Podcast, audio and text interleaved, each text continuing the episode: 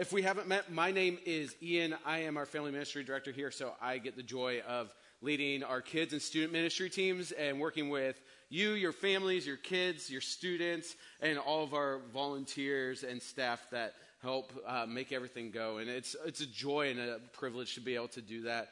Um, and I love being able to share God's word with you today. And so uh, we are in the middle of our study of Hebrews. Uh, we have been in Hebrews for a while. Uh, we started at the beginning of the school year, took a little break uh, during Advent, uh, but we jumped back into it with uh, the new year. And Richard last week, he kicked us off into chapter 11 of Hebrews. And chapter 11 is just this really beautiful chapter of what faith looks like getting lived out.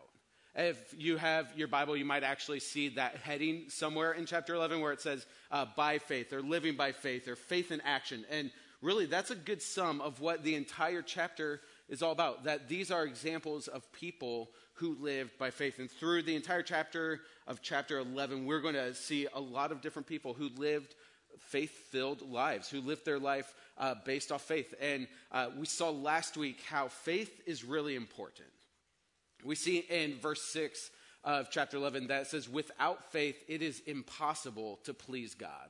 You hear words like that, you're like, oh, okay, so this is important stuff that we're talking about, right? Like uh, faith, without it, it's impossible to please God. And so, man, what does it look like to live a life of faith? That's what this whole chapter is all about, showing us what it looks like to live a life of faith. And I think a lot of us, though, uh, I think a lot of us in this room, we might struggle with saying we have faith. We might struggle with saying that we believe in God, we have faith in God, but like when we actually look at the way that we live, it, those things don't line up.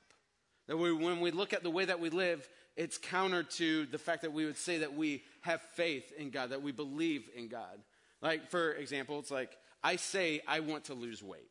And that is something that I say that I want in my life. And, but then when it comes time to make losing weight decisions, nowhere to be seen, right? Some of you, I'm hoping you're not laughing at me, but along with me, that, that's something you struggle with. But it's like when it comes to deciding, what am I going to eat today? Losing weight is nowhere in the thought process there because then I start thinking about the deliciousness that is a cheesy gordita crunch and a Baja Blast. And I'm just like, yeah, someone knows. Someone knows. Oh, it's really hard to make that kind of decision when I see that in front of me. But it's like, I say I want to lose weight, but my actions don't line up. And I think when we look at our lives, some of us, we might say, hey, we have faith. We might say that we believe. But when we look at the way that we live, there's something missing there. And so, as we look at some of these examples this morning, these examples of people who lived by faith, I want us to do a couple things. I want us to take a look at the way that they lived. I want to see the things that they did in their life that classified a faithful living. But then we also want to get to okay, what caused them to live in this way? Not just what they did, but what caused them to live in this way? Because we want to be people who live by faith, not people who are motivated by other things in our life. And so maybe this morning, before we even jump in, you need to start asking yourself that question of like, man, what motivates me in my living? What causes me to make the decisions that I make? What causes me to be in the relationships that I'm in? What causes me to do the things that I do, think the things I think? What is causing me to do those things? And then maybe start thinking, like, what if there's a better way to orient our life? What if there's a better thing to be thinking on, to be dwelling on, that motivates us to live this faith filled living? So, as we jump in, we're going to be in Hebrews 11. Uh, we're going to be in verses 8 through 22. But before we jump into that, as we walk through the text, you're going to see uh, this promise that is mentioned a lot in these verses. It talks about a promise and uh, the people of the promise. And before we jump into this text, I want to just uh, clarify what that promise is. The verses we're looking at today, uh, 8 through 22, uh, they take place in, uh, if you want to know the full story, in Genesis uh, ver- uh, chapters 12 through 50. So we're not going to cover all of those chapters, which you guys are probably thankful for. But I would encourage you to take to bookmark it, come back to it at some point this week, get a full picture for what uh, we're talking through this morning. But in uh, this section of Genesis, we see these promises that God has made. And it's a promise that's mentioned in Hebrews. And I want to read a passage in Genesis 17. And it, this promise is mentioned in several other places, but this is a really clear explanation of the promise that we're going to see pop up quite a few times in our text this morning. So, Genesis 17, uh, we're going to read verses 5 through 8. It'll be on the screen if you don't want to turn back there. But it says, No longer shall your name be called Abram. This is God talking to Abram, about to be Abraham. But your name shall be Abraham. For I have made you the father of a multitude of nations. I will make you exceedingly fruitful, and I will make you into nations, and kings shall come from you. And I will establish my covenant between me and you and your offspring, and after you throughout their generations, uh, for, or, yeah, I think I missed a verse there. And I will establish my covenant between me and you and your offspring after you, th- and after you throughout their generations for an everlasting covenant. Words are hard sometimes, guys. Uh, to be God, to be God to you and to your offspring after you. And I will give to you and your offspring after you the land of your sojournings, all the land of Canaan, for an everlasting possession, and I will be their God. So, this is the promise that we see echoed all throughout Hebrews 11, 8 through 22. It's this promise that God made Abraham, saying, Hey, I'm going to make you a great nation. I'm going to bring you descendants. I'm going to bring you many people from you. They're going to be great nations, and they will go on from generation and generation forever. So it's like this promise of a people that you're going to be a people and you're going to have a people. And it's this promise of a place that He's going to give them this land. He's going to give them this land that they will inherit, that they will get, and it will be theirs from generation to generation for all of eternity.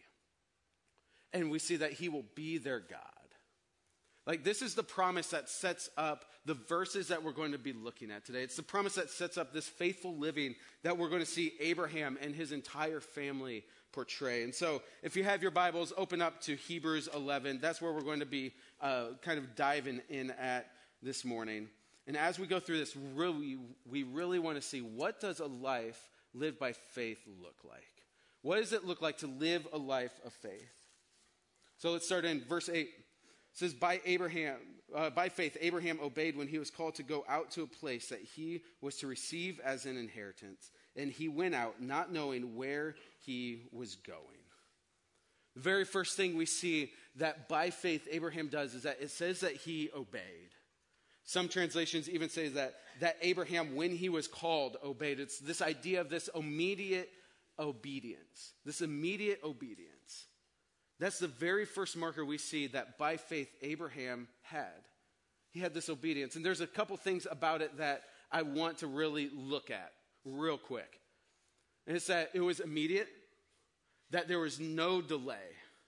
Uh, my dad, he used to say that there's a difference between real obedience and slow obedience. And he had this saying, he'd say, slow obedience is disobedience. Anyone ever use that on their kids before?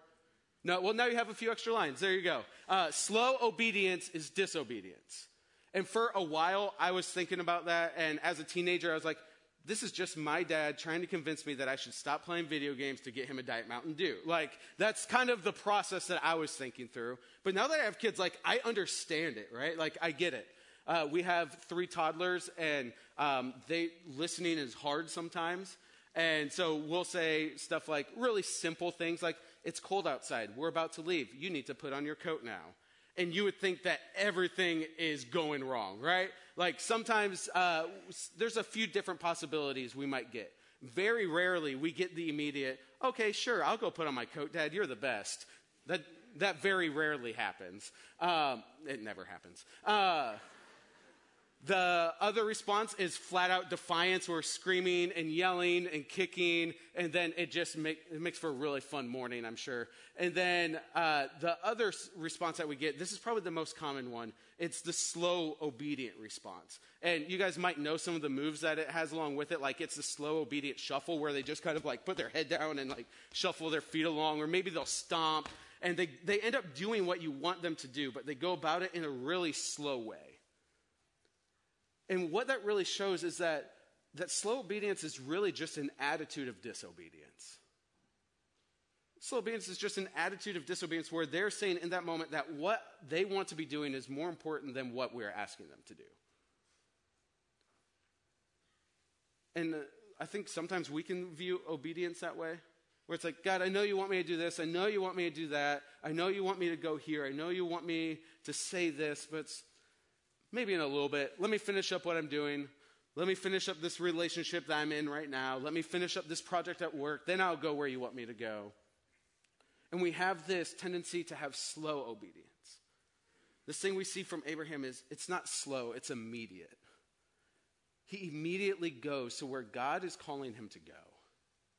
He doesn't make excuses, he doesn't prolong it, he just goes. The other part of the obedience that really struck me when I was reading this is that he had no idea where he was going. Like when you look at verse 8, it says, And he went out not knowing where he was going. Like, who goes on a trip not knowing where they're going to end up going? Like, that seems ridiculous. But by faith, Abraham obeyed, and he, he obeyed immediately with not know, without knowing the immediate consequences of his obedience. He just went out. He was unsure of what the future would probably look like, what the land would be like, where he was going, but he went. I think a lot of times we can let the immediate future keep us from our immediate obedience. It's like uh, a lot of you guys know my wife and I. We uh, we have three kids, uh, but we were doing foster care before we adopted them last year. And if I'm really honest with you, foster care was a very challenging thing for me to step into. Like there was times where I did not want to do it, not because I didn't want to love and serve the kids in our community, but because there's just so much that is unknown. Like I've never had kids before, never changed a diaper. How am I supposed to do that, right? like, what's that supposed to look like? Will these kids like me? Like, do they have other things going on in their life? Like, do they have medical issues that I'm not certain of, that I don't know how that I'm going to do it?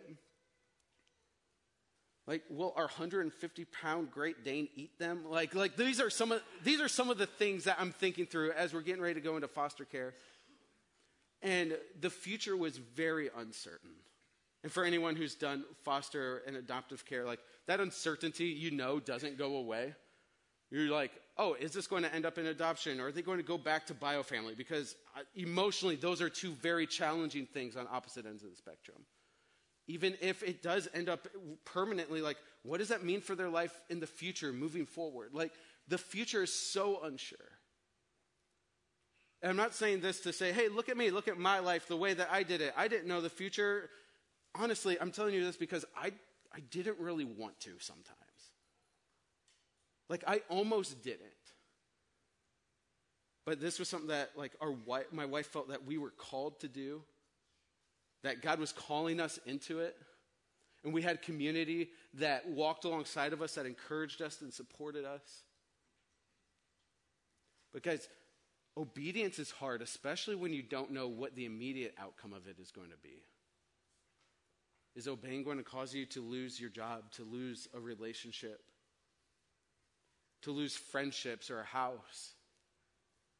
What's obedience going to cost? The thing we see about Abraham's faith here is that he obeyed immediately without worrying about what the immediate consequence of it would be. That is the life of faith that we see here right away in verse 8. Then we keep going. It says in verse 9 By faith he went to live in the land of promise, as in a foreign land, living in tents with Isaac and Jacob, heirs with him of the same promise. They go into the land that they're promised. They get into the promised land that, that God had promised them in the future. They get there, and what do they do? They live as foreigners. They live in tents, temporary, temporary dwellings. They don't build cities. And the same attitude is also seen in verse 13. We'll get there later too. It says, These all died in faith, talking about Abraham, Sarah, and his family, not having received the things promised, but having seen them and greeted them from afar, and having acknowledged that they were strangers and exiles on the earth. Like they went into the land that they were promised, and they lived as exiles. They lived as nomads, they lived as strangers. They didn't assimilate into everything that culture was doing. They didn't live how everyone else around them was living. They didn't worship all the pagan gods that were there. They worshiped Yahweh. They had a different moral ethic than everyone else around them. They didn't build cities and they didn't try and make a great kingdom for themselves. They lived in tents. They entered into the land God had called them to go, and they lived a life that was different than everyone else around them. Because that's the kind of faith that we see in Abraham right here in these first couple of verses. That he obeyed God and he went to live as a stranger and an alien in a land that he was promised. And that's an incredible challenge to us. This idea of living as a stranger, as an exile. In the New Testament, it talks about living as strangers and exiles, as in putting away your worldly passions and the passions of the flesh. Saying that to live as an exile here on earth means that we need to kill our earthly passions. That this is not what defines us. This land and the people here are not what defines us, but there's a better home, a better future.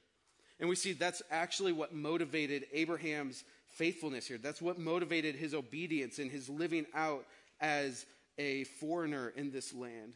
It says in verse 10 For he was looking forward to the city that has foundations, whose designer and builder is God. Abraham obeyed, he went, and he lived as an exile. He lived as a stranger. Not even necessarily because he wanted to, not because he thought that would be the best way to live, but because he was looking forward to something. Like we read that promise in Genesis, right? That God had promised him a land, that God had promised him a people. And he had that promise so much in his head that he was looking forward to that future land. He was looking forward to that city. He was looking forward to being with the builder of that city, who is God Himself. Because we see a life of faith by Abraham in these two verses as marked by obedience and marked by living as an alien in a strange land, living as a nomad, living as someone who doesn't belong in the world that they are in. Because he was looking forward to something. He was looking forward to what God had promised. This city whose architect and designer was God Himself. That's what led to that kind of faith that we see there. And we move on, we see some other examples of faith. Starting in verse 11 through 12, it says, By faith, Sarah herself received power to conceive, even when she was past the age, since she considered him faithful who had promised. Therefore, from one man, and him as good as dead, were born descendants as many as the stars of heaven, and as many as the innumerable, innumerable grains of sand by the seashore. Like, this is starting to get crazy, right? Like, if you thought going from your homeland, living as a stranger and an alien is wild, like, this woman, well past her birthing years, conceives and gives birth to a son. And her husband, the father, they were considering him as good as dead. Like, how would you like that to be a description of your life? Ah, they were as good as dead. Like, that is, that's in the Bible. Like, that's how Abraham is mentioned here. As good as dead. And I think we have to be really careful here because you could read these couple verses, and depending on where you're at in your life, you could be thinking that faith is the golden ticket you need to get what you want. Like we know that Abraham and Sarah, they wanted a baby. And it can seem that, gold, that faith is that golden ticket to get what they want. Because faith, faith isn't a golden ticket to get the things that you want here on this earth. It's not your golden ticket to that child you've been wanting. It's not your golden ticket to that spouse you've been trying to find. It's not your golden ticket to building the family and house and career that you want. Like, faith isn't your golden ticket to those things. Because God hasn't necessarily promised you those things. The thing that we see here in these two verses is that the thing that he had promised Sarah and Abraham, that he would provide nations from them, was the very thing that he was about to do for them. We see that God was faithful to overcome impossible circumstances to do what he wanted to do, to fulfill his promise. And the thing that we see about Sarah that I love in these couple of verses is we see that she considered God faithful. That despite her circumstances, despite her body was old, despite her husband was as good as dead, Despite all of those things, she considered God faithful to overcome her circumstances to achieve what he had promised. She had faith that God would do what he said that he would do despite the way her circumstances looked. Like, does your faith look like that? Does your life look like that?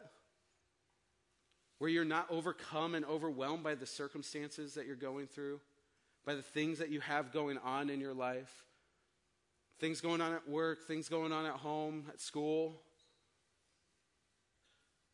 Do you have the faith that says, I know this is what's going on over here, but man, God is faithful. He's going to do what he says he's going to do. That's what we see Sarah's life looking like. So full of faith that despite her circumstances, she leans into what God has promised, what God was doing. Then we skip down a little bit to see a couple other examples of this by faith language, this by faith life. In verse 17, it starts, it says, By faith, Abraham, when he was tested, offered up Isaac. And he who had received the promises uh, was in the act of offering up his only son, of whom it was said, Through Isaac shall your offspring be named. He considered, he considered that God was able even to raise him from the dead, from which, figuratively speaking, he did receive him back.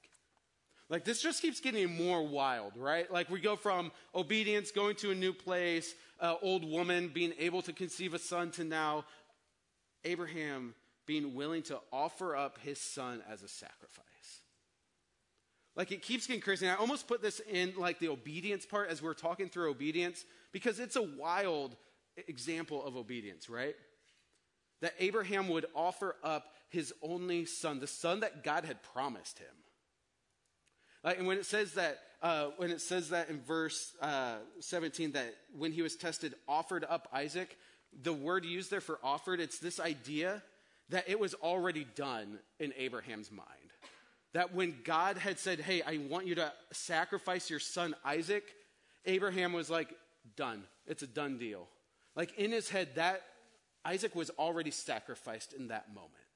That's the kind of obedience he had. Like that's like when you go to Thanksgiving meal and you pack up your plate and you already your plate is full of food, right? You just filled it up, but you see that plate empty and you're already planning your trip for seconds, right? Like that's the kind of that's the kind of thing that Abraham is doing here.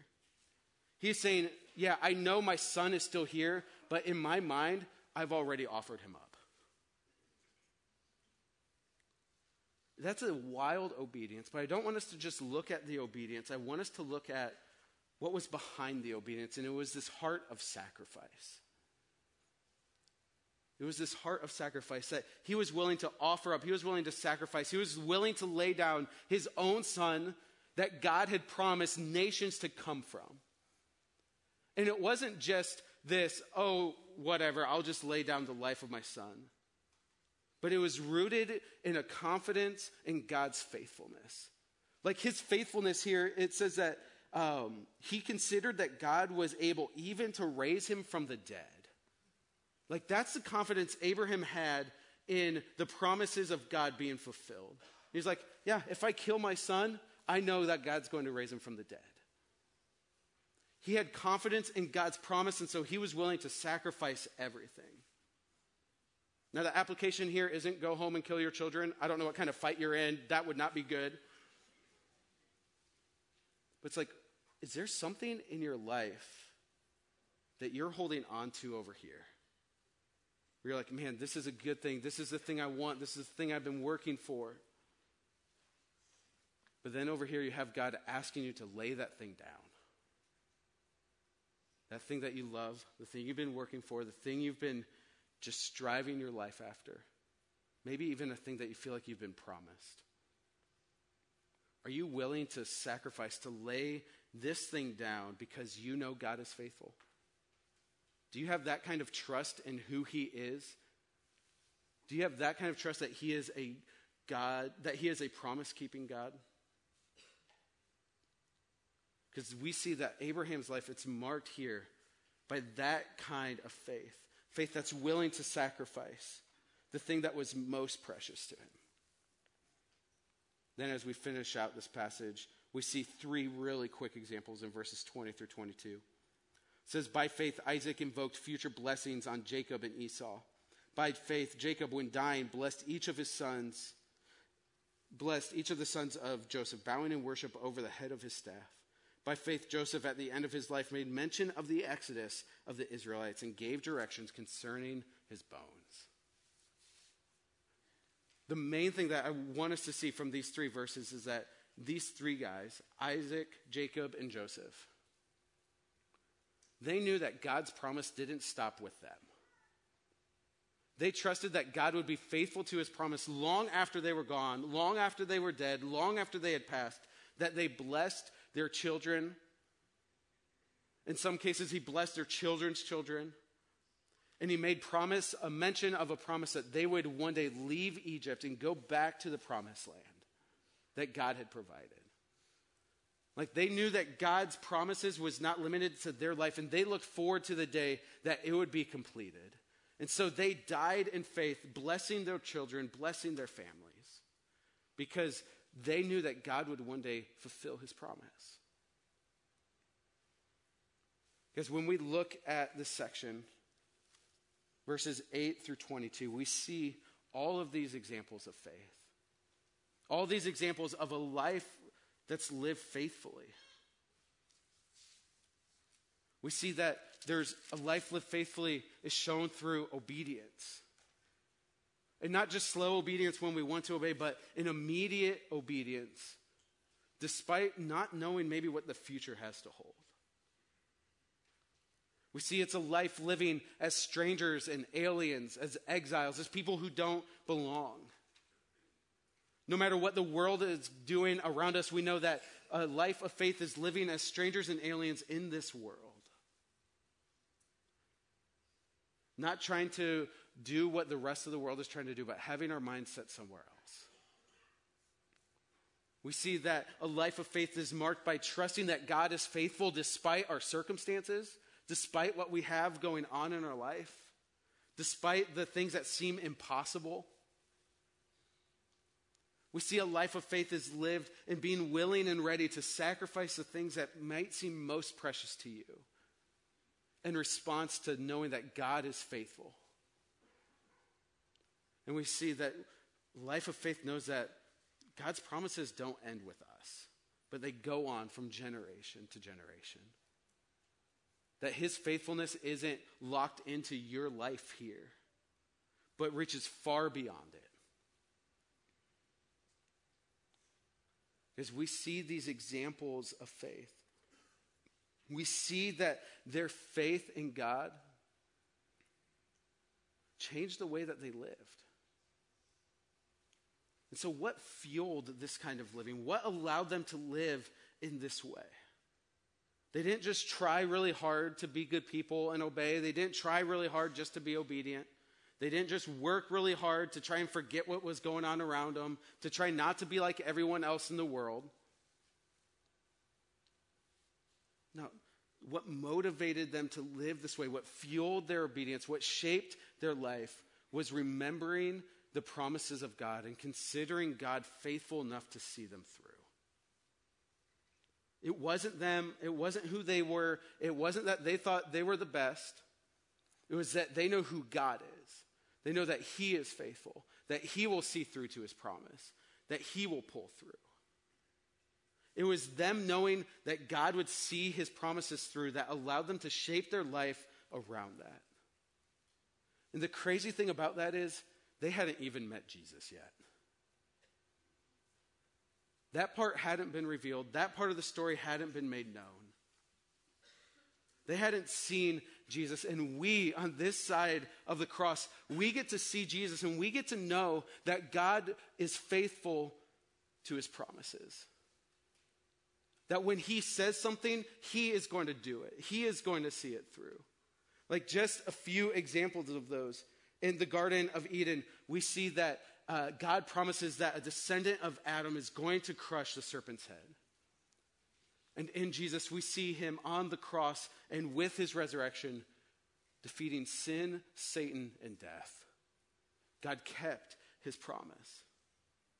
We see him promise Abraham, yes, a land and a people, but we also see in this promise that he would be a blessing and his family would be a blessing for all nations, for everyone. And what greater blessing is there than life with God through the blood of Jesus Christ? God is faithful to see his promises through. Then we see David, that God promised David that uh, the kingship would never leave his throne, that the throne would never leave his lineage.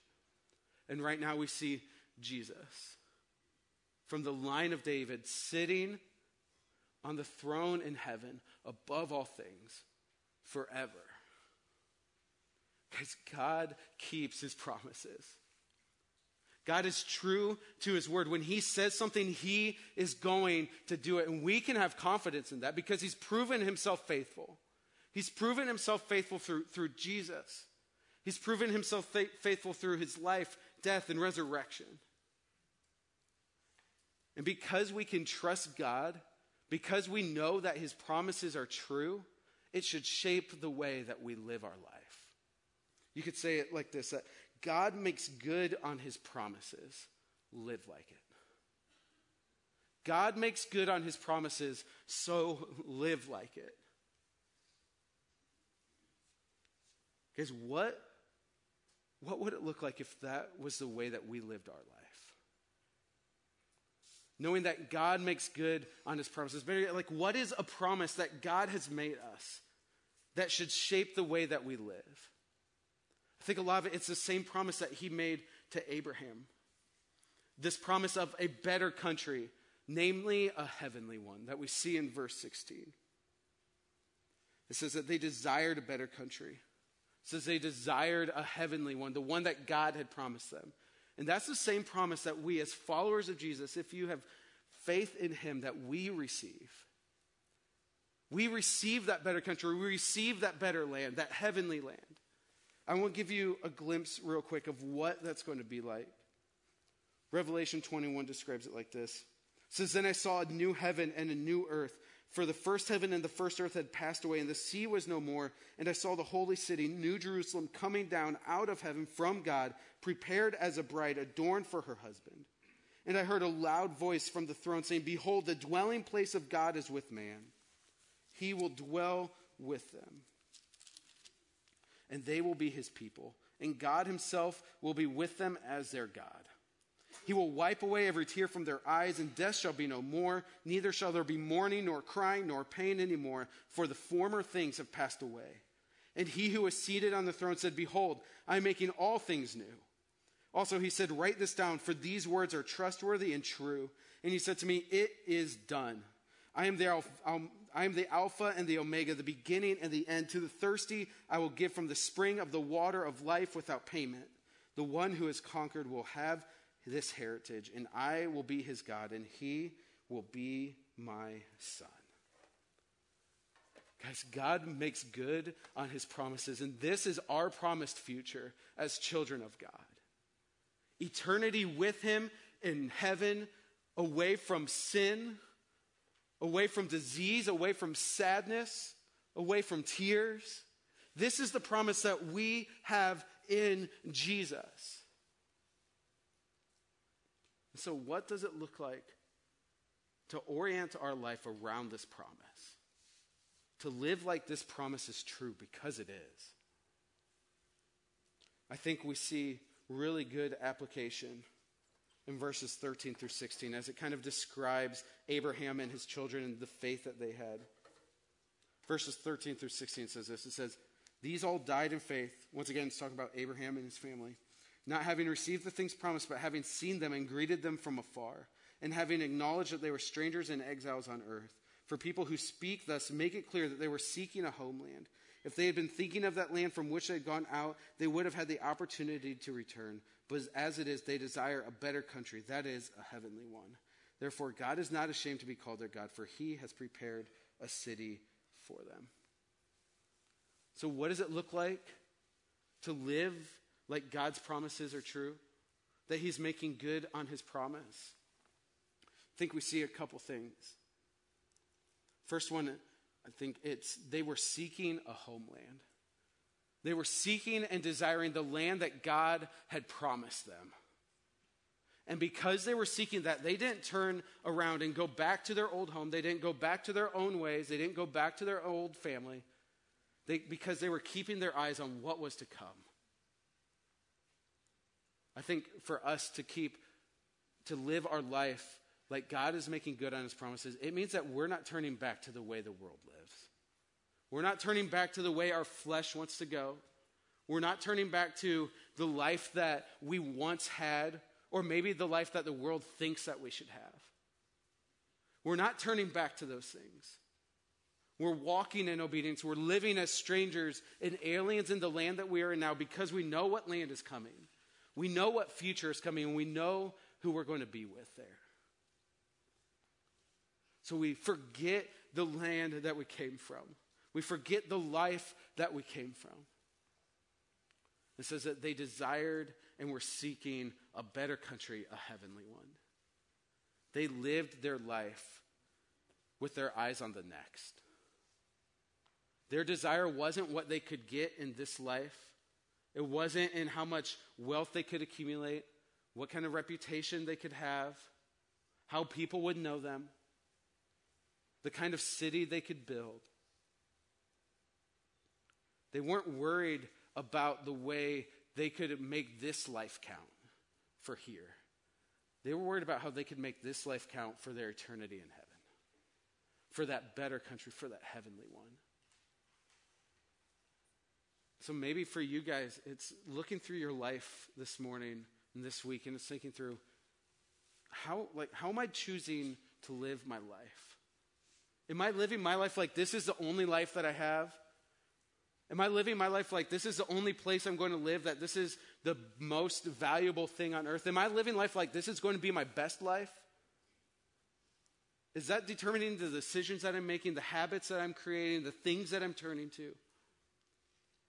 Or are my eyes set on Jesus, the author and perfecter of our faith, in a life spent with Him in eternity?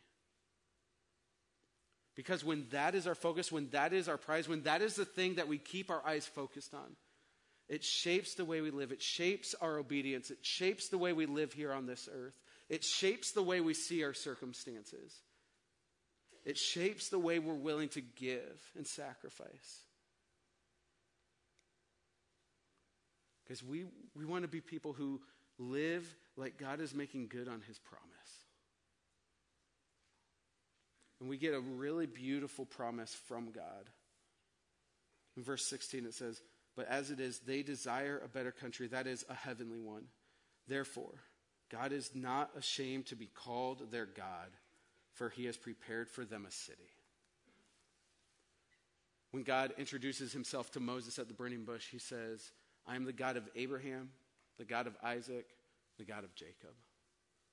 Verse 16 here, we see that he was not ashamed to be called their God because they desired with their life, they desired, they sought after, they lived their life desiring the thing that he had already promised and accomplished for them.